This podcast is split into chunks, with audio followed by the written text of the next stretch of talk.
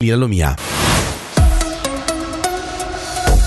Ancora ben trovati dalla redazione altri due giorni di tregua fino a giovedì e il rilascio di nuovi ostaggi e quanto prevede l'accordo tra Israele e Hamas in vigore da venerdì e rivisto ieri che fino ad ora ha permesso la liberazione di 50 ostaggi israeliani detenuti nella striscia dal 7 di ottobre. Ieri altri 11 ne sono stati liberati e gli ultimi 20 sono previsti tra oggi e domani.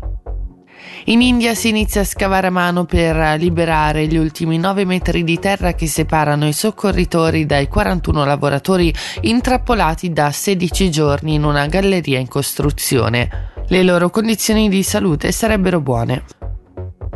E ci spostiamo in Svizzera. L'Ufficio federale della sanità pubblica non è stato abbastanza trasparente nella pubblicazione delle informazioni sui contratti dei vaccini contro il Covid-19. È la conclusione a cui è giunto l'incaricato federale della protezione dei dati e della trasparenza che raccomanda all'UFSP di accordare un accesso ai contratti in larga misura. E ora le previsioni del tempo, oggi parzialmente soleggiato, nel pomeriggio ventoso con temperature massime a 12 gradi.